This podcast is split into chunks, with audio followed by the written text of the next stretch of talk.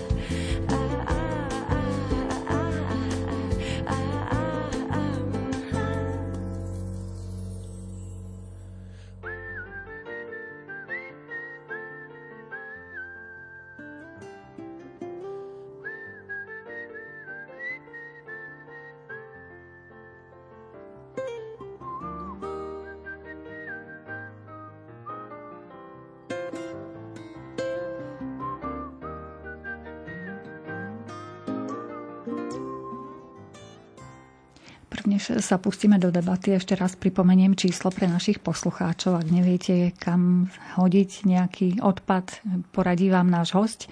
Pošlite nám otázku formou SMS správy na číslo 0914 186 229 alebo samozrejme môžete sa čokoľvek spýtať e, na akúkoľvek tému z tejto oblasti odpadov a bezodpadového životného štýlu. Od nášho posledného živého vysielania v roku 2020 eh, začali v oblasti niektorých odpadov platiť nové pravidlá. Napríklad sa začali zálohovať plastové fľaše. Ako to vyzerá na Slovensku? Máte už nejaké čísla k dispozícii? Či ľudia začali poctivo nosiť naspäť tie fľaše do zberu alebo nie? Tak na čísle ešte skôr. To treba počkať minimálne rok od zavedenia, kedy budú dostupné štatistiky v každom prípade zatiaľ to, ako dá sa to hodnotiť, že dobre sa to uchopili ľudia. Dokonca my máme aj informácie, že začali triediť tí, ktorí iné odpady netriedia a zbierajú len tie PET fľaše a plechovky. Samozrejme, tam je tá, tá pozitívna hodnota toho odpadu, že keď to vrátim, tak dostanem späť tú zálohu. Takže akože to núti, alebo núti, alebo, alebo to prispelo k tomu, že vlastne ľudia, ktorí inak sú benevolentní k životnému prostrediu, tak teraz robia niečo dobré pre životné prostredie. Čiže vy to vnímate tak pozitívne, že sa to konečne zaviedlo na Slovensku a týmto smerom sa to bude uberať, že tie fľaše sa budú zbierať naspäť. Veľmi pozitívne. Ono sa treba pozrieť, ako to funguje vo svete, alebo aj ako to fungovalo u nás. Bežný systém triedeného zberu plastov, do ktorého sa vhadzovali aj PET fľaše, tak dosahuje tú účinnosť v tých najlepších krajinách niekde okolo 60% z toho potenciálu, ktorý sa nachádza ako keby v komunálnom odpade. A keď sa pozrieme na zálohové systémy, tak tie najlepšie krajiny, ktoré to už majú dlhšie zavedené, tak dosahujú vyše 90% účinnosť. Takže ako tam sa nedá vôbec porovnávať. 90% účinnosť triedeným zberom klasickým nedosiahol nikto na svete, takže nemyslím si, že by práve Slovensko toto mohlo dosiahnuť. A čo je dôležité, my máme záväzok voči Európskej únii, že budeme tých 90 PET fliaž e, triediť a recyklovať. Takže akože bol to nevyhnutný krok a myslím, že niečo podobné budú musieť pozavázať aj tie krajiny, ktoré to doteraz nemajú. Mhm. A v ktorej krajine sa to tak najviac darí tejto oblasti? Všeobecne severské krajiny to majú, Švédsko napríklad, ale má to aj Chorvátsko a tie, celkom je to úspešné v Spojených štátoch amerických niektoré štáty to majú pozavázané, takže nie je to taká výnimka, že Slovensko zrazu tu niečo, Nemci to majú zavedené napríklad, takže to sú takí tí najbližší. Že nie sme originálni v tejto oblasti, uh, sme sa pridali. Stále sme originálni, tak akože väčšina krajín to nemá, Aha. ale tak akože sme originálni a aj ten systém je troška taký originálny. V každom prípade pridali sme sa k tým úspešným. Uh-huh. A ešte v tom vidíte nejaké také drobné muchy, ktoré treba vychytať, alebo už sa to rozbehlo a už je to v poriadku, bude to bežať? No, ono sa to stále bude ešte rozbiehať nejaký čas, jednak, že si ľudia musia zvyknúť na nové pravidlá. My sme dlhé roky učili ľudí, keď idete vhodiť PET fľašu alebo plechovku do nádoby, musíte ju spúčiť a teraz ich učíme, nesmiete ju spúčiť. Takže ako, je to naozaj, že niekedy sú tam nejaké zádrhele ale ako je to všetko, len si treba zvyknúť a tým, že je tam tá kladná hodnota finančná, tak si myslím, že ľudia veľmi rýchlo toto pochopia. Ja vydávam pri automatoch ľudí s vrecami plných PET fľaž a plechoviek, takže ako stoja tam, vyčkajú si tú radu a možno aj to je také, čo ešte by trebalo dotiahnuť, aby tých automatov bolo viac.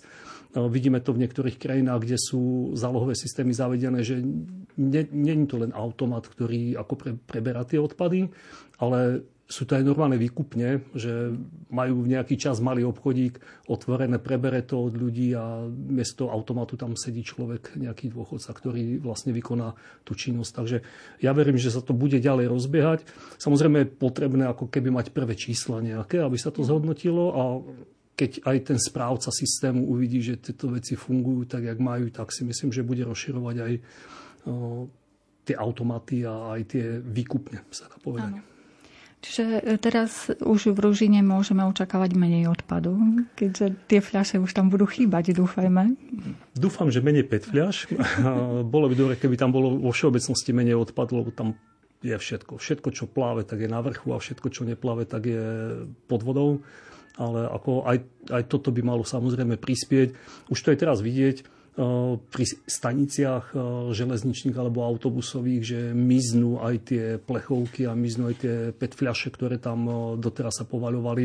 Ja som nedávno bol na stanici v Novom meste nad Váhom a tam to bolo vždy, to, my sme dávali fotky, to, ako to bolo veľmi fotogenické, koľko tam toho bolo po zemi a teraz tam neodfotíte, lebo, už tí, čo to tam hádzali, tak uh, buď to oni odnesú priamo, alebo potom možno takí, čo to tam nehodili, ale zbadajú, že stojí to 15, je to 15 centová hodnota, tak si to pozberám a, a mám zrazu na možno nejaké potraviny na nejaký nápoj. Hm. Je to zaujímavé, že ako cez peňaženku spotrebiteľa sa dajú aj takéto veci riadiť.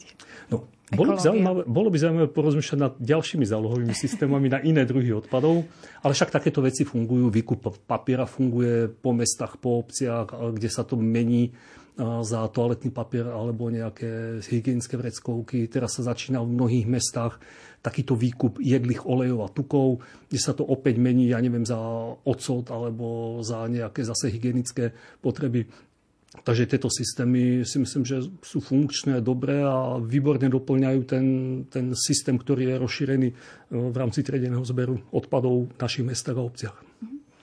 Len tak na chvíľočku odbočím. Prečo je v tom Rúžine stále tak veľa odpadu? Odkiaľ on prichádza? No z okolitých obcí, samozrejme. No, my sme niekedy pred x rokmi robili no, aj taký prieskum, kde sme chodili a dívali sa, že odkiaľ sa ten odpad berie. Častokrát sú to nelegálne skládky odpadov, ktoré sú po príbrehoch alebo na brehoch prítokov do Ružína. Potom sú to niektoré romské osady, ktoré nemajú vyriešené odpadové hospodárstvo. Majú tam jeden kontajner niekde pri Hornáde a sa čaká, že urobia nejaký zázrak, príde vietor, všetko to vyfúka vonka Takže mm, to, to sú tie hlavné dôvody. No. Tam, on tam nerastie, nemnoží sa, mm-hmm. on tam len pritečie prítokmi, ten odpad.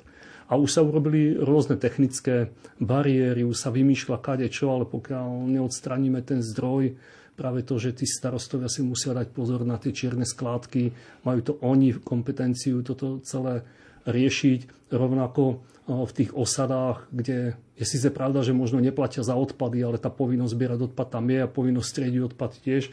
A my máme skúsenosti s niektorými takýmito osadami, možno nie až také, že úplne, že ako, ako tie niektoré na prítoku Hornádu, ale dá sa aj tam pohnúť. V Raslaviciach sme robili veľmi zaujímavý projekt, kde sme naučili miestnych Rómov tú komunitu triediť odpady a kompostovať si odpady, takže ono pracovať sa dá, len niečo to bude stáť a bude to troška trvať. No. Len nesmieme to opomenúť, lebo potom ten ružín bude stále plný mm, odpadu. Že, že stále sa venovať osvete trošičku. Jednoznačne.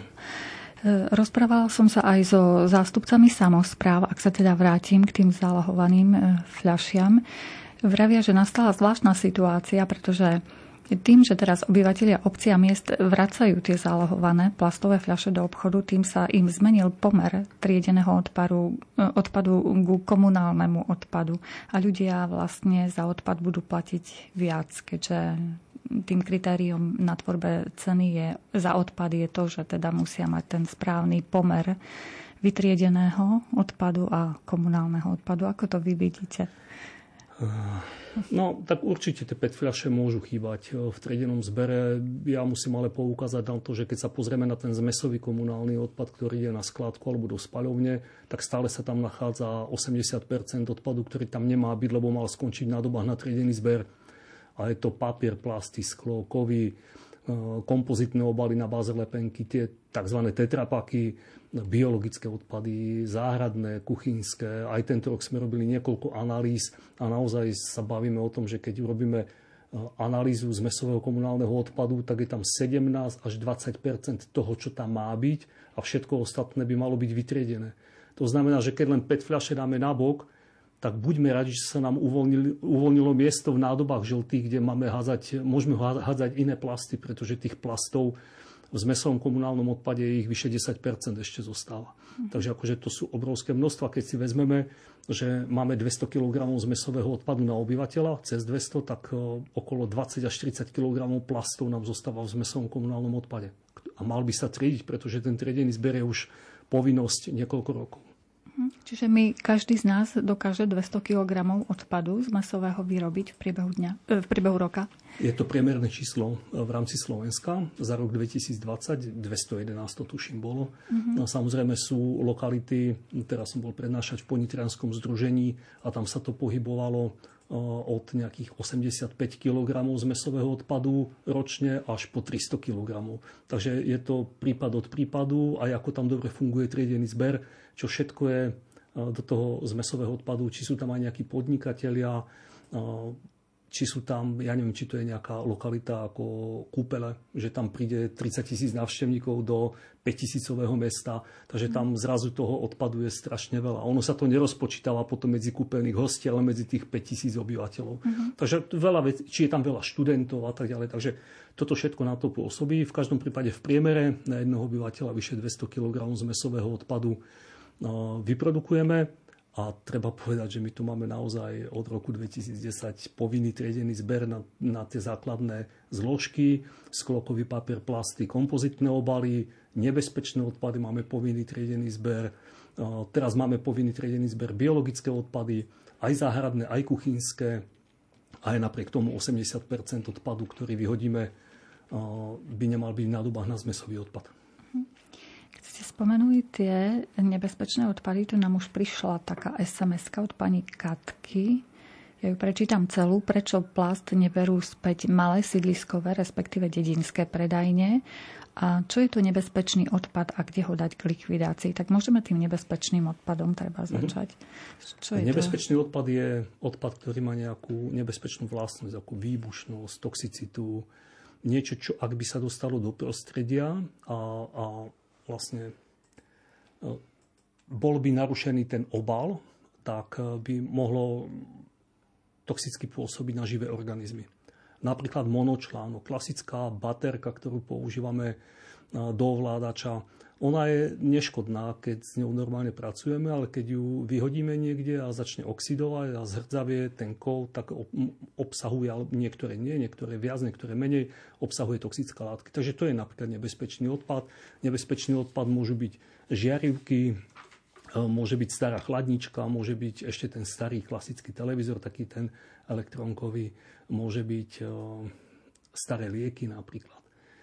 Sam, za samotné nakladanie s nebezpečným odpadom e, zodpoveda obec a má povinnosť podľa potreby, ale minimálne dvakrát do roka zabezpečiť zber e, tohto nebezpečného odpadu. Takže pokiaľ není v obci alebo v meste zberný dvor, kde berú nebezpečný odpad, tak by mal byť pristavený nejaký kontajner, vyhlásené rozhlasom, že príďte k obecnému úradu a môžete tam doniesť nejaké nebezpečné odpady. To môžu byť aj plechovky od farieb starých, to môžu byť nejaké nespotrebované pesticídy, ktoré ľudia používajú na záhradke na ochranu rastlín. Ja neviem, keď ešte niekto vyvoláva fotky, tak to môžu byť vlastne tie, hmm. všetky tie chemikálie, ktoré sa pri tom používajú. Takže Občan to má zaplatené, má to v miestnom poplatku, takže nič navyše by nemal platiť. Niektoré nebezpečné odpady ako baterky alebo niektoré druhy elektroodpadov sa odoberajú už aj priamo v predajniach, takže keď si ideme kúpiť novú chladničku, tak starú môžeme odovzdať v tej predajni, kde sme si to kúpili. Baterky, tie monočlánky, to vidíme pomaly v každej predajni už nádobky, takže len treba sa pozrieť a môžeme to tam hodiť. Čo sa týka starých liekov použitých, tak tie nám bezplatne musia zobrať v každej lekárni. Samozrejme bez obalov, ale ako bez flaštiček a podobne treba lieky vysypať do nejakého plastového vrecuška a odniesť do lekárne a tam to bezplatne vezme každá jedna lekáreň. Mhm. A tie flaštičky sklenené treba z doskal, treba hodiť. Ešte k tej otázke by som sa vrátila, že prečo plast neberú späť malé sídliskové, respektíve dedinské predajne. To je asi to, čo ste vraveli, že ešte treba tú sieť asi, doplniť. Asi, asi plast ako PET fľaše, ano, lebo však z plastu sa zálohujú iba PET fľaše, uh-huh. tak tam, tam je zákonom hranica nejaká obchody, ktoré majú túto povinnosť. Ostatné môžu, Uh, neviem teraz úplne zľaviť, či je to 300 m štvorcových alebo 200 m štvorcových predajnej plochy ale ako postupne sa to bude rozširovať a vidíme to práve v zahraničí, kde to už funguje dlhšie, že aj tie menšie predajne zistili, že je zaujímavé, keď ten zákazník tam príde kvôli petfľaši a potom si tam niečo kúpi. Hej, že ako keby tie malé menšie predania, alebo zase ako nejaká úplne maličká, taká, čo len vo vchode bloku vznikla, tak tá asi toto nebude mať na to priestor. Ale akože vidno aj v tom Chorvátsku, že aj tie maličké predajničky to akože vykupujú. Naozaj sa tam postaví chlapík stolík a, a vykupuje to a dá listoček a pri pokladni zaplatia. Takže ja verím, že to skôr alebo neskôr príde. Dokonca som úplne zaujímavú aktivitu videl cyklistické preteky a, a zabezpečili si tam výkup a, vlastne akože 5 fliaž, ktoré tam ako boli, pozbierali ich pekne a odovzdali ich Takže akože celkom zaujímavé, ako dá sa robiť úplne, že všade a dokonca starostovia vedia, treba osloviť správcu zálohového systému a opýtať sa, ako by sa to dalo práve v tých menších obciach. Nemusí to, nemusia to byť vždy potraviny, ktoré toto celé urobia, ale ako mož, dá sa to určite aj iným spôsobom. Môže to nejaká iná prevádzka, ktorá treba ani nepredáva tie fľaše. Ďalšia otázka je, čo so šatstvom a textilom? Kam s tým? Momentálne funguje na Slovensku viac menej iba taký zber na charitatívne účely a tak by som to teda ako nazval. Vieme, že niekedy to končí v second handoch, niekedy, niekedy čas toho skončí aj na skladke alebo v spaľovni, keď je to taký ako ten zlý textil. Čo je pozitívna správa, že do niekoľkých rokov bude povinný triedený zber aj textilu, takže pribudnú kontajnery a budeme zbierať aj textil samostatne v celej Európskej únii sa vedie veľká diskusia kvôli tej rýchlej móde, lebo sa produkuje neskutočné množstvo oblečenia, čo teraz ale môžeme povedať e, poslucháčom, že skôr ako sa zavedie triedený zber, lebo triedený zber je vynikajúca vec, ale vždy je to plýtvanie a treba sa zamyslieť samozrejme nad tým, že čo, koľko si toho kupujem, koľko toho vyhadzujem a či sa s tým nedá niečo urobiť. Ako ja tu nechcem vstupovať do svedomia, nič podobné, to nie som na to, ale ako viem, aké je odľahčujúce, keď človek e, zmení ten svoj postoj e, k plýtvaniu alebo k tomu konzumu a troška začne byť taký, taký hm, šetrnejší a ohľaduplnejší k životnému prostrediu. Lebo to treba povedať, že textilný priemysel patrí medzi najväčších znečisťovateľov životného prostredia. To je od pestovania bavlny až po, až po výrobu vlastne fabriky, ktoré vyrábajú ten textil a šijú a farby a podobne. To je e, veľ, veľmi negatívny vplyv, to má na životné prostredie. Aj na Slovensku rodiny si tak navzájom pomáhajú, že po odrastených deťoch darujú ďalšej rodine, čiže aspoň takým spôsobom odľahčia. Tých možností je veľa, sú rôzne internetové bazáre, robia sa akcie, rôzne, ja neviem, my sme v Košice ako priatelia Zeme robívali recykláciu priateľov Zeme, kde mohli ľudia doniesť staré oblečenia a iní si prísť zobrať.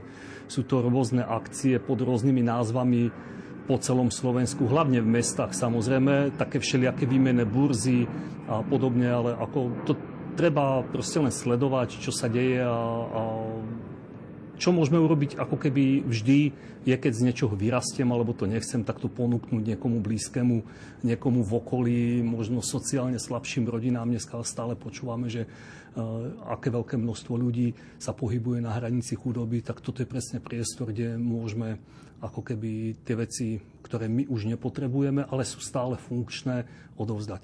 Ale stále berme e, ako do úvahy to, že problém nie je to, že tu nie je triedený zber a recyklácia, problém je, že sa plitvá a nie len samozrejme textilom, ale tu by sme mohli zase úplne začať tému, že plitvanie potravinami a podobne.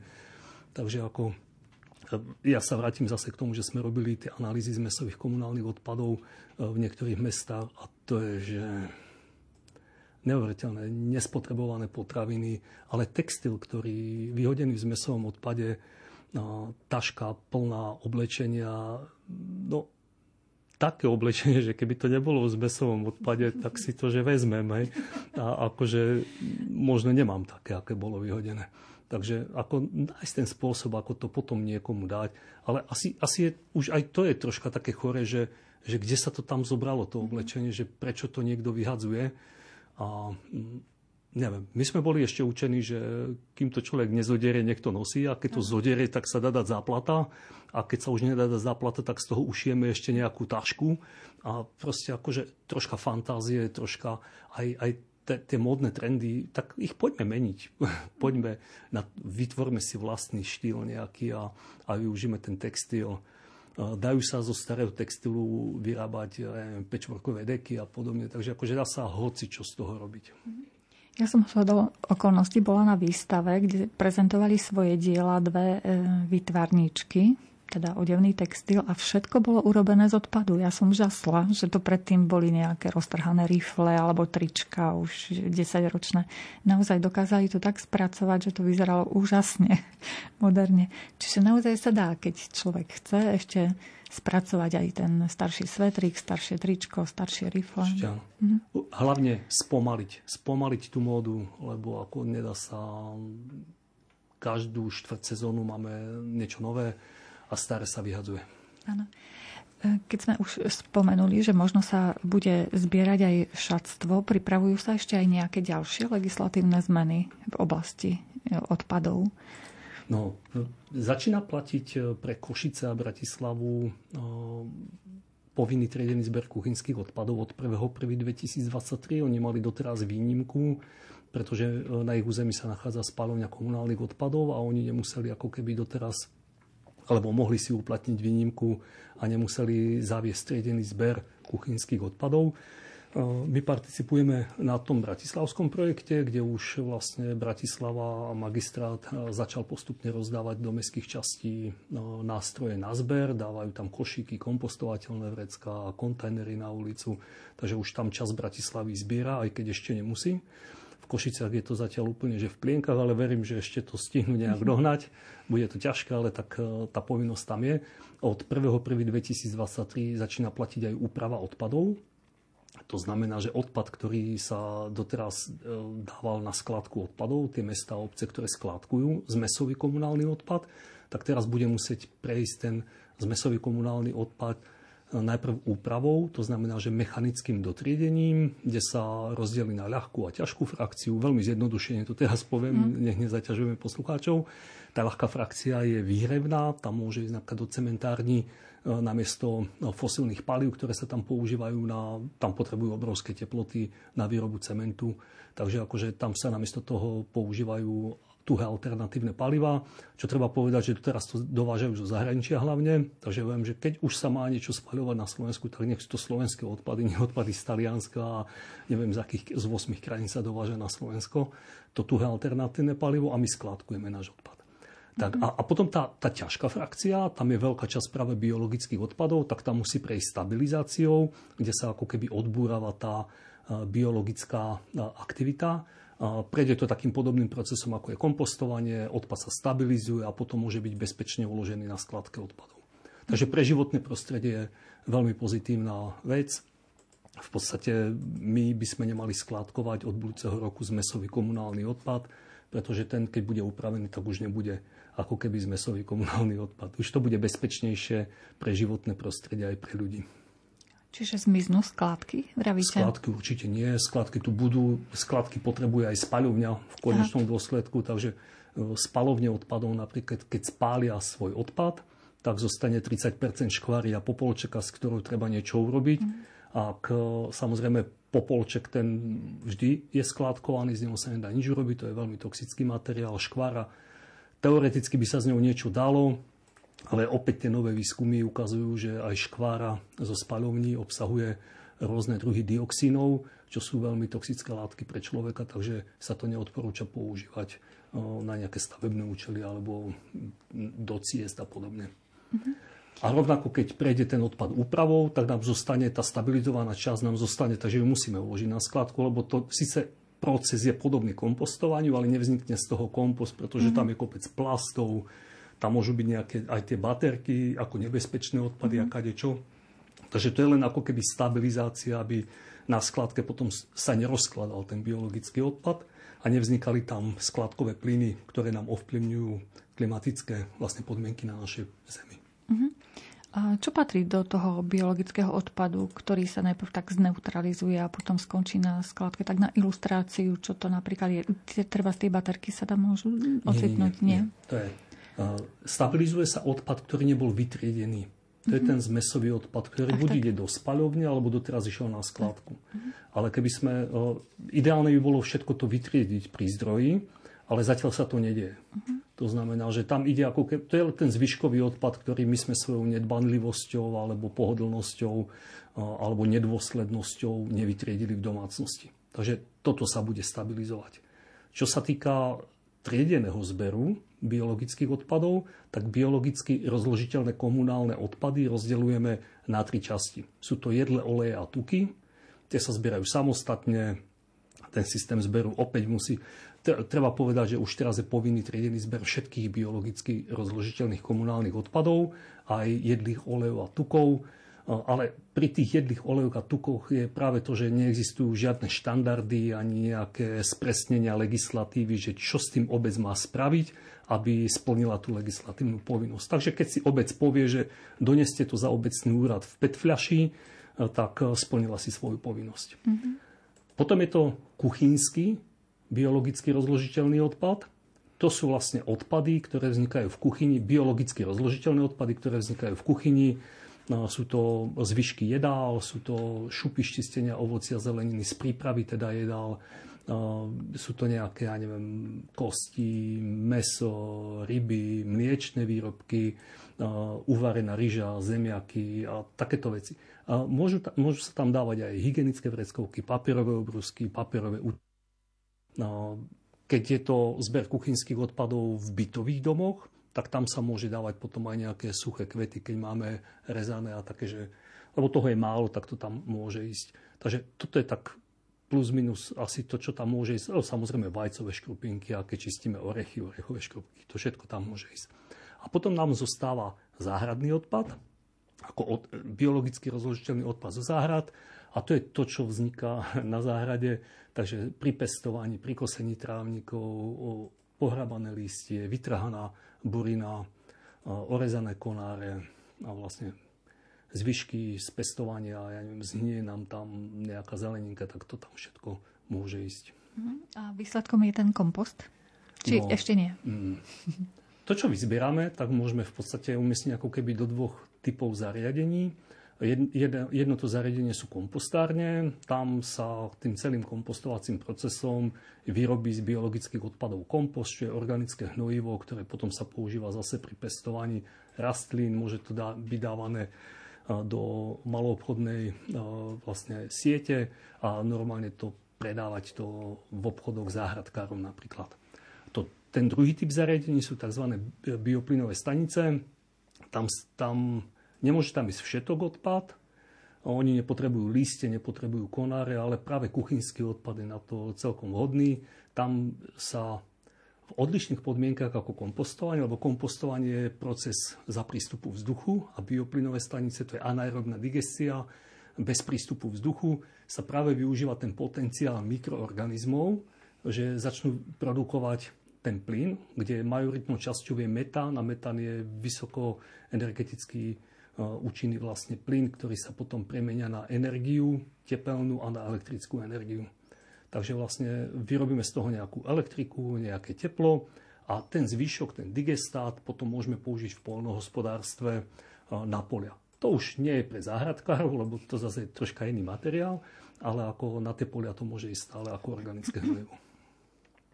Zaujali ma tie vaše bioplynové stanice. To možno aj využijeme v zime, keďže tá kríza začala plynovať, tak možno, no, že by sme ich, sa týmto smerom mohli orientovať. Má, máme ich vyše 100 na Slovensku, takže akože tých bioplynových staníc je pomerne dosť. Väčšina z nich je ale na polnohospodárske odpady, uh-huh. že sa niekde chovajú kravičky, prasiatka a tak ďalej a tie ich výkaly sa vlastne tam spracovávajú, ale stále viac vzniká aj takých bioplynových staníc, ktoré e, sú práve na ten ako keby komunálny biologický odpad. Veľká bioplynová stanica je v Buči, veľká bioplynová stanica je v Bošanu, ale aj v Košiciach je bioplynová stanica. Takže ako oni sa tie odpady dajú samozrejme na to využívať. Tam akurát treba potom vymyslieť, že čo s tým digestátom, lebo ako ten, je to ako, no, nechcem povedať, že úplne, že super hnojivo, má vysoký hnojivý účinok, ale akože my ľudia, ktorí sa zaoberáme ako keby obnovou pôdy, tak vravím, že ideálne by bolo to prekompostovať ešte a vyrobiť mm-hmm. z toho kompost. Lebo ten kompost je predsa len to niečo iné, úplne in, in, iný materiál, ktorý naozaj, okrem toho, že nám pohnojí, tak nám tú pôdu môže aj obnovovať. To je veľmi dôležité. Čiže je to kvalitnejšie, ten kompost. Podstatne, teda. A e, tie bioplynové stanice e, si asi nemôže nejaký človek, súkromník nejako postaviť a nejako využívať. To musia byť nejaké organizácie, ktoré takto využívajú ten bioodpad. No fyzická osoba asi nie, že ja si nemôžem na záhrade postaviť bioplynovú stanicu, lebo to musí splňať samozrejme, to sú horľavé a výbušné plyny, ten metán. Mm. Takže akože to musí splňať nejaké technické parametre, ale pokiaľ ste nejaká právnická osoba, tak samozrejme máte právo podnikať a môžete sa pokúsiť o to. Ako tie bioplynové stanice sú súkromné samozrejme, ktoré sú po celom Slovensku a po celom svete. Takže ako, ako právnická osoba alebo fyzická osoba, podnikateľ, môžete sa pokúsiť takéto niečo postaviť. No, keďže nie som, tak radšej sa budem venovať kompostu, keby sme aj našim poslucháčom priblížili, ako správne kompostovať, teda aby sme naozaj dosiahli ten kvalitný kompost, ktorý poslúži potom našej záhradke. Tak ono, mm, ako začať, no. Pr- prvú vec asi, ktorú treba povedať, že kompostovanie je technológia na výrobu kompostu. To znamená, že to nie je nejaké kompost alebo kompostovisko, nie je miesto na zbavovanie sa biologického odpadu. Takže ako, to je ako keď chceme uvariť doma guláš. To nemôžeme tam len tak, že všetko, čo... Lebo vieme, že idú do guláša zemiaky, tak tam hodím zemiaky. Najprv musím očistiť, nakrájať a takto tam môžem dať. A takto treba postupovať samozrejme aj pri kompostovaní. Použi- nejaké, nejaké tie pravidlá je potrebné dodržať, alebo sa odporúča dodržať. Na druhej strane treba povedať, že aj ten uh, najhorší kompost je lepší ako žiaden. Hej. Takže ako keď ho vieme ako použiť a vyslovene to nejak nepreženieme, tak aj nie veľmi super dobre vyrobený kompost je pre našu záhradku ako veľmi pozitívna vec. A pre životné prostredie tiež. Ale pokiaľ by sme pristúpili k tomu, že si chceme vyrobiť naozaj kvalitné hnojivo so všetkými benefitmi, ktoré kompost ponúka, pestovateľovi, tak tedy je naozaj potrebné dodržať také štyri základné podmienky. Tá prvá podmienka, do kompostoviska nikdy nedávame veľké časti biologického odpadu. Mali by sme sa snažiť, aby maximálna veľkosť častíc, ktorú do kompostoviska dáme, bola ako veľkosť palca na ruke. Ideálne je mať doma nejaký drvič a hlavne také tie konáre a také tie suchšie väčšie časti podrviť, ale mnohí ľudia nemajú, tak môžu strihať, lámať, sekať, e, ja neviem, všeli, čo sa dá vymyslieť na zmenšenie biologických odpadov. Platí taká zásada, že čím menšie častice dávame do kompostoviska, tým sa nám rýchlejšie skompostujú a tým sa nám ľahšie manipuluje s tým kompostom, s tým biologickým odpadom, kým sa z toho stane kompost. Druhá podmienka, do kompostoviska by sme nemali veci dávať len tak bezľavo, že čo príde, to tam hodím, ale mali by sme troška rozmýšľať, pretože tie jednotlivé biologické odpady majú rôzne vlastnosti, rôznu vlhkosť, rôzny pomer uhlíka k dusíku, rôzne pH a tak ďalej. A my z toho potrebujeme spraviť takú zmes, kde vytvoríme ideálne podmienky pre mikroorganizmy, ktoré nám to rozkladajú. Takže ak by som, aby som to zjednodušil, mali by sme miešať meké, zelené, šťavnaté suroviny, ako je tráva, kuchynský bioodpad, so suchým, hnedým, drevnatým materiálom. V ideálnych podmienkách zhruba jedna k jednej. Samozrejme na to treba myslieť vopred, pretože keď kosím trávu, tak väčšinou mi nepadá listie. A ako zmiešať listie s trávou, čo je vynikajúca zmes na kompostovanie, No jedine tak, že si niečo z toho uskladním na obdobie, kedy mi vzniká ten druhý odpad. Tráva sa nedá uskladniť, pretože sa za 3 dní bude smrdieť tak nepríjemne, že susedia budú nadávať. Mm-hmm. To znamená, že uskladním si listie, ktoré aj niekoľko rokov, keď mám vo vreci, tak sa s ním nič nestane, nezačne hniť, smrdieť a podobne. Takže na jeseň treba na to myslieť a, a pripraviť si ten materiál, ktorý potom len postupne to listie dávame v sezóne, kedy nám vzniká tráva. Namiesto listia samozrejme môže byť slama, môže to byť seno, môže to byť drevná štiepka alebo kúsky dreva nastrihané konáriky na tú veľkosť palca. Môže to byť kartón napríklad. To je druhá podmienka. Miešajme tieto suroviny. A teda keď vravím, že miešajme, tak miešajme, nie ukladajme vo vrstvách, ale naozaj to treba Tretia podmienka je dostatočný prístup vzduchu. To veľmi úzko súvisí s tým zmiešaním surovín, pretože vždy, keď premiešam ako keby ten materiál v kompostovisku, tak ho aj prevzdušňujem. Kompostovisko alebo biologický odpad v kompostovisku by nemal nikdy počas celej tej fázy rozkladu smrdeť. On bioodpad nesmie smrdeť a ani kompost na konci nesme. A celý ten proces je bez zápachu. Má to takú príjemnú vôňu, ako keď Samozrejme závisí od toho, čo do toho dáme, lebo keď tam dáme, že kravský hnoj, tak niekomu to nemusí voňať, ale ako nesmie to smrdeť, taký ten, taký ten hnusný, štiplavý zápach, proste, kde sa tvoria ja neviem, od sírovodíka cez neviem čo mhm. všetko. Musí tam byť prostredie za prístupu vzduchu. Takže občasné premiešanie toho kompostoviska alebo toho materiálu v kompostovisku nám pomôže. On, je ešte veľmi také dôležité, že mali by sme sa snažiť vyrobiť kompost tak, aby do jedného roka sme ho mohli použiť. Plus, minus samozrejme. Keď ten jeden rok vyjde na január, tak v januári nepoužijem, ale počkam do jary. A na to, aby sme do jedného roka vyrobili kompost, tak je potrebné to kompostovisko aspoň dvakrát, trikrát premiešať vidlami, sú na to špeciálne prekopávače, také ručné samozrejme, čímkoľvek lopatou, podľa toho, aký ten materiál tam máme, takže dvakrát, trikrát. Keby sme si chceli vyrobiť kompost, že do troch mesiacov, tak potrebujeme aspoň jedenkrát do mesiaca pardon, do týždňa to premiešať. A keby sme chceli vyrobiť, sú takí ľudia, ktorí si vyrábajú že komposty za 15-16 dní, tak títo aj každý deň premiešavajú. Takže závisí iba na nás, koľko tej energie a koľko času na to máme, ale to dvakrát, trikrát do roka premiešanie, keď to premiešanie trvá 10-15 minút, tak to nie je taký čas. Určite na záhradke venujeme hm. iným činnostiam oveľa viac času a toto nech si to ľudia skúsia a potom to zbadajú. Proste, že premieša zrazu zbada, že sa v tom niečo deje. Vystúpi tam teplota, zbada ten život. Proste, že zrazu zbada, že to funguje. A na to, aby sme teda to mali úplne dokonale, tak je dôležité tam mať ešte správnu vlhkosť.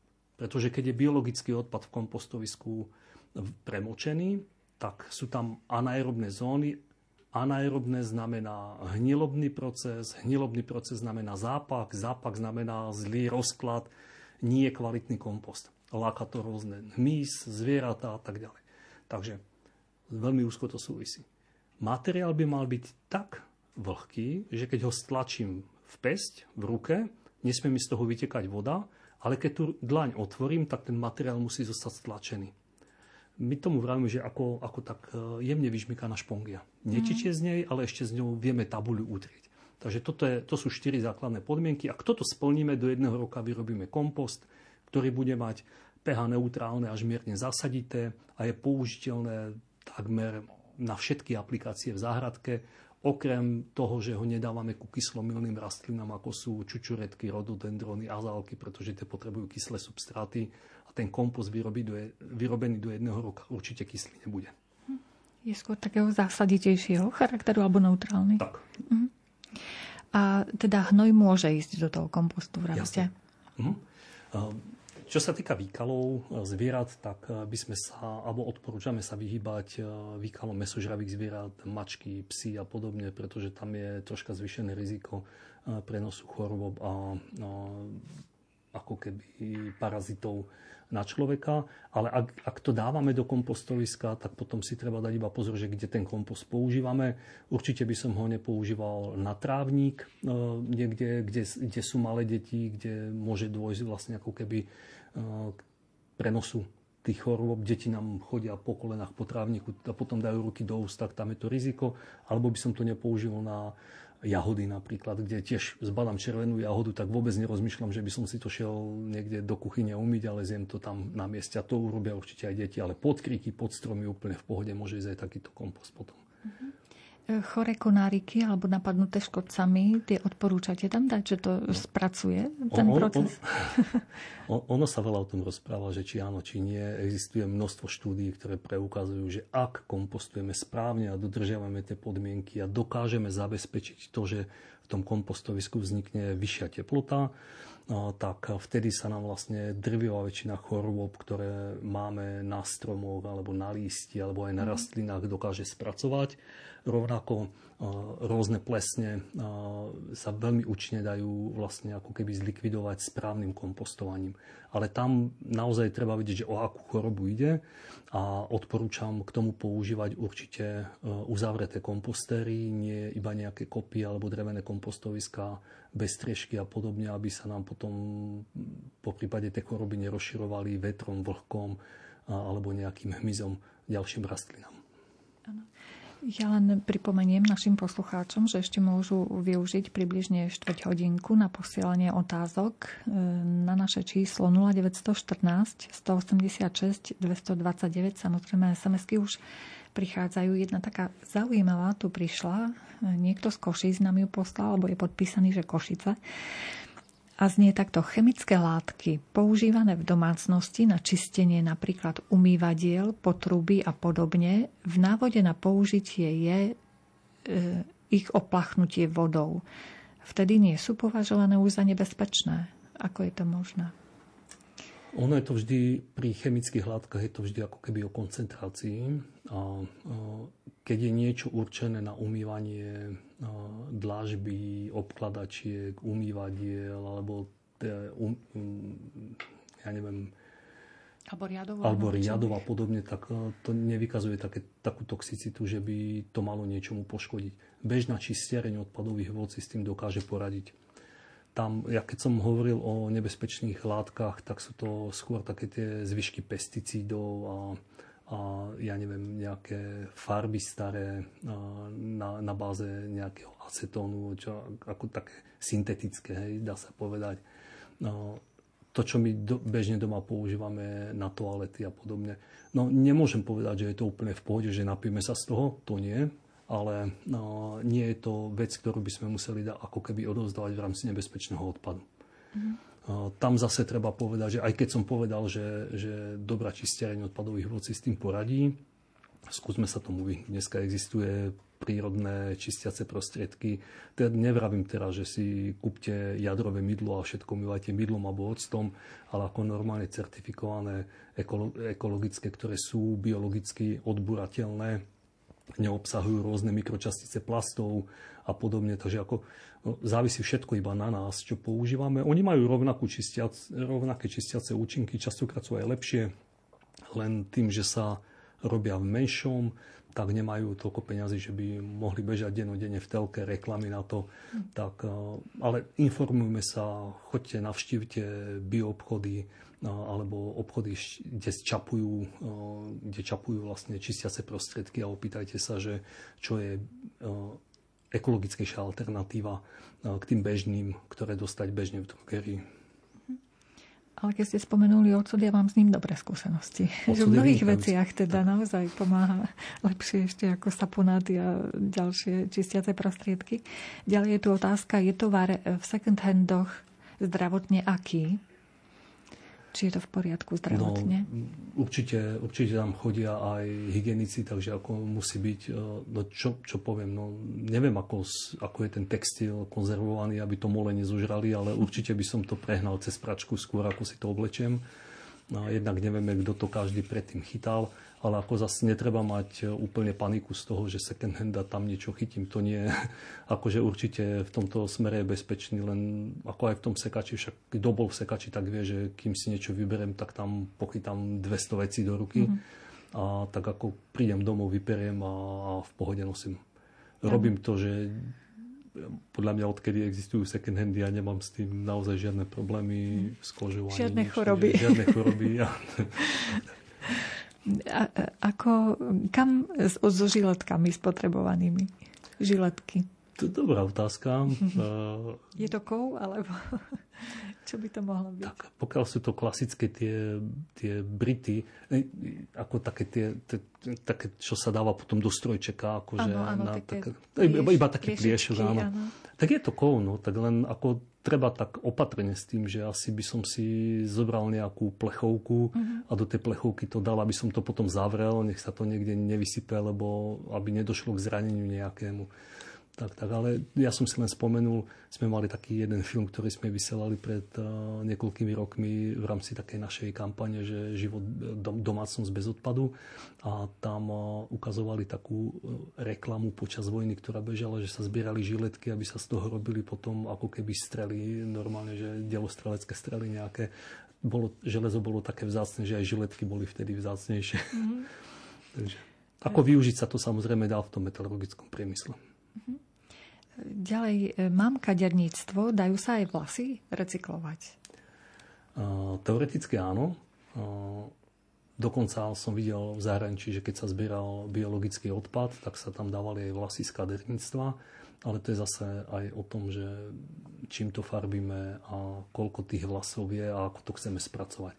Pokiaľ také vlasy prídu na, do nejakého obrovského zariadenia, kde tie vlasy tvoria úplne že zanedbateľné percento, tak sa to samozrejme spracovať dá. My naše vlasy nefarbené alebo farbené prírodnými farbami používame bežne v kompostovisku a sa to krásne skompostuje. Tak to, toto je skôr potom otázka na, na prevádzkovateľa toho zariadenia alebo na firmu, ktorá zabezpečuje zber biologických odpadov, či to tam môže ísť alebo nie. Závisí to dosť aj od technológie. Že ako to spracujú potom Samozrejme. ďalej. Ten... Mm. Ďalšia otázka je, mám dobré skúsenosti s pridávaním prachu, dreveného uhlia do pôdy a kompostu. Čo si vy o tom myslíte? Mm. Drevné alebo drevené uhlie? No, my, my používame na kúrenie tuhé palivo a do pôdy dávame popol z dreva. Ako to je perfektná vec. Máme pôdu, ktorá je veľmi ilovitá, takže vlastne nám to aj odľahčuje, aj nám to hnojí ako vymizlo nám kopec burín, ktoré predtým sme mali, pretože sme zmenili ako keby fyzikálne aj chemické vlastnosti pôdy a jednoducho ideálny spôsob na ničenie buriny. No, ťažko sa mi k tomu vyjadrovať. Asi by bolo treba vedieť viac podrobností, že, že čo, ako sa používa, ale e, tá organická hmota v tej pôde no, môže mať pozitívny vplyv určite. A keď s tým má poslucháč dobré skúsenosti a tak eh, nevidím dôvod, prečo by to nemohlo byť. Prečo by to nefungovalo tak, aj v ostatných záhradkách? No, keď to funguje, tak nie je pochybnosti o tom. Je to super. Áno. Ďalšia otázka nám prišla takáto, že ja mám v dome biozách, biozáchod a dávam to do kompostu. Je to správne? No. Či to tam Skompostovať sa to určite dá. Závisí teda ale od toho, že kto každý chodí na ten záchod pokiaľ chodím tam ja alebo moja rodina a som si istý, že som zdravý, že neberem lieky, ktoré sú nerozložiteľné napríklad. A že ja neviem, neberem antikoncepciu a antibiotika práve, tak je to v poriadku. Dá sa to použiť. Všetko závisí naozaj od spôsobu stravovania, čo jeme, aké polotovary a tak ďalej. Vo všeobecnosti ja len poviem, že keď sa v rámci EÚ e alebo aj v celom svete, keď sa zistuje, že kde sú najväčšie, kde sa najviac používa antibiotika, aké antibiotika, keď sa zistuje, aké drogy sa používajú, tak sa berú kališ čistiarne odpadových vod. A tam to všetko je. E, to znamená, že ani tá čistiareň odpadových vod to nedokáže ako keby spracovať, takže troška mám pochybnosť, že ak by to bolo, že naozaj, že niekto je na antibiotikách a podobne, tak ja to by som veľmi do kompostu asi nedával. A ak teda áno, tak určite nie na produkčnú záhradu, ale mm. niekde možno na podokrasné kríky alebo niečo. Urobiť si zvlášť kompostovisko s takýmto biologickým odpadom a tam teda môžu ísť potom aj tie psy a mačacie výkaly a podobne, ale naozaj to používať iba tam, kde nehrozí tá kontaminácia potom tých potravín. A, a samozrejme vždy treba dávať pozor na podzemné vody, lebo akože to, aj to kompostovisko, no tak ako, viete, keď máme kubikové kompostovisko a dávame tam záhradný odpad, tak tam viac menej nehrozí nič, aj to by sme museli byť riadni babráci, aby sme niečo poškodili. Ale ako, už, ako náhle tam začneme dávať hnoj, výkaly a podobne, tak tých dusíkatých látok je tam podstatne viac a treba dávať pozor, aby nedošlo k vyplavovaniu a k otoku a podobne. Aj keď teraz by sme boli radi, keby niečo vyplavilo, že by troška popršalo, ale, ale ako aj tak, asi by som to aj zakrýval, aby naozaj tie živiny potom na mne otekali niekde a nespôsobili nejaký problém. Čiže myslíť aj na to, že tá voda a ten dážď môžu vlastne všetky tie látky ďalej Samozrejme. posúvať, transportovať. Obaly so sprejov a deodorandov, z peny na holenie a podobne, kam by ste poradili, aby tak, sme dávali? Ja ešte predsa len jednu vetu ano, k, tomu, k tomu kompostovaniu tých e, výkalov. Môže z toho vzniknúť naozaj že super kompost. Akože o tom vôbec nepochybujem No, len treba si dať pozor, že čo potom, čo ten kompost ako obsahuje. No, a, to, a to ako keby vieme zabezpečiť tým, že keď sme si naozaj istí, že sme zdraví, tak je to v poriadku.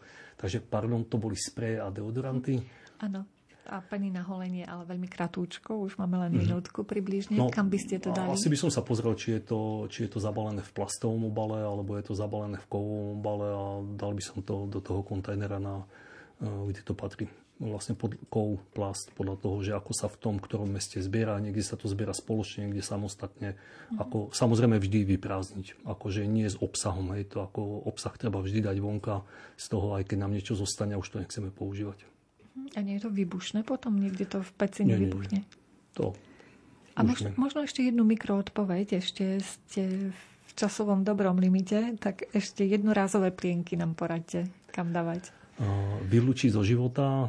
Vyrastali sme na opakovane použiteľných plienkách a, a dneska existujú akože naozaj také super alternatívy, že Dneska to ani nepereme v rukách, pere tu pračky, pračka to pere, takže ako v tom nie je problém. Čo sa týka samotných plienok jednorázových, patria do zmesového komunálneho odpadu a tu poviem, že jedno dieťa počas prvých troch rokov života vyprodukuje asi tonu plienok, takže akože to je to, čo my ako keby používaním tých plienok e, robíme. A častokrát sa stane, že práve prídu tí rodičia s tým malým dieťaťom a povedia a prídu za starostom obce, že či by nemohli dostať uľavu na poplatkoch, mm-hmm. tak ako takýto by mali dostať príražku na, na poplatku. A samozrejme, to myslím tak zo srandy. Ale veľmi dobrý príklad je v talianskom meste Kapanori, kde tí, ktorí používajú opakovane použiteľné plienky, tak majú 20% úľavu na poplatku.